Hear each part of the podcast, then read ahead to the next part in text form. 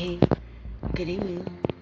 This is Sweet Lady T, and you are listening to Tidbits with Sweet Lady T after dark. It's right around the almost the midnight hour, not quite, which means that it's Friday night and I'm at home safe. How about you?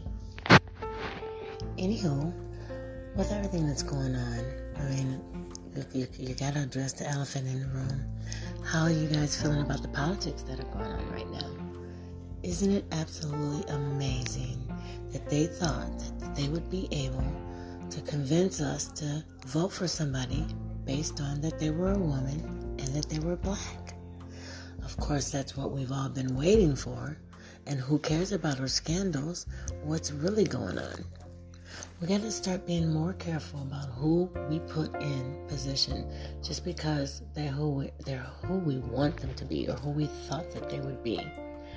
So it behooves you to make sure that when you vote, that you're not voting just based on what we've been brainwashed to think all our lives.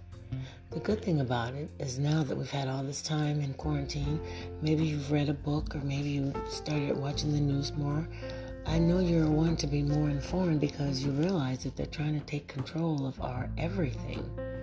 So, drunk, high, or sober, whatever you're doing, working man, broke man, whatever, it's going to affect everybody. And if you're a real Christian, you're going to care about everybody. So, with that being said, my time is up. I just wanted to make you aware that there's still stuff going on.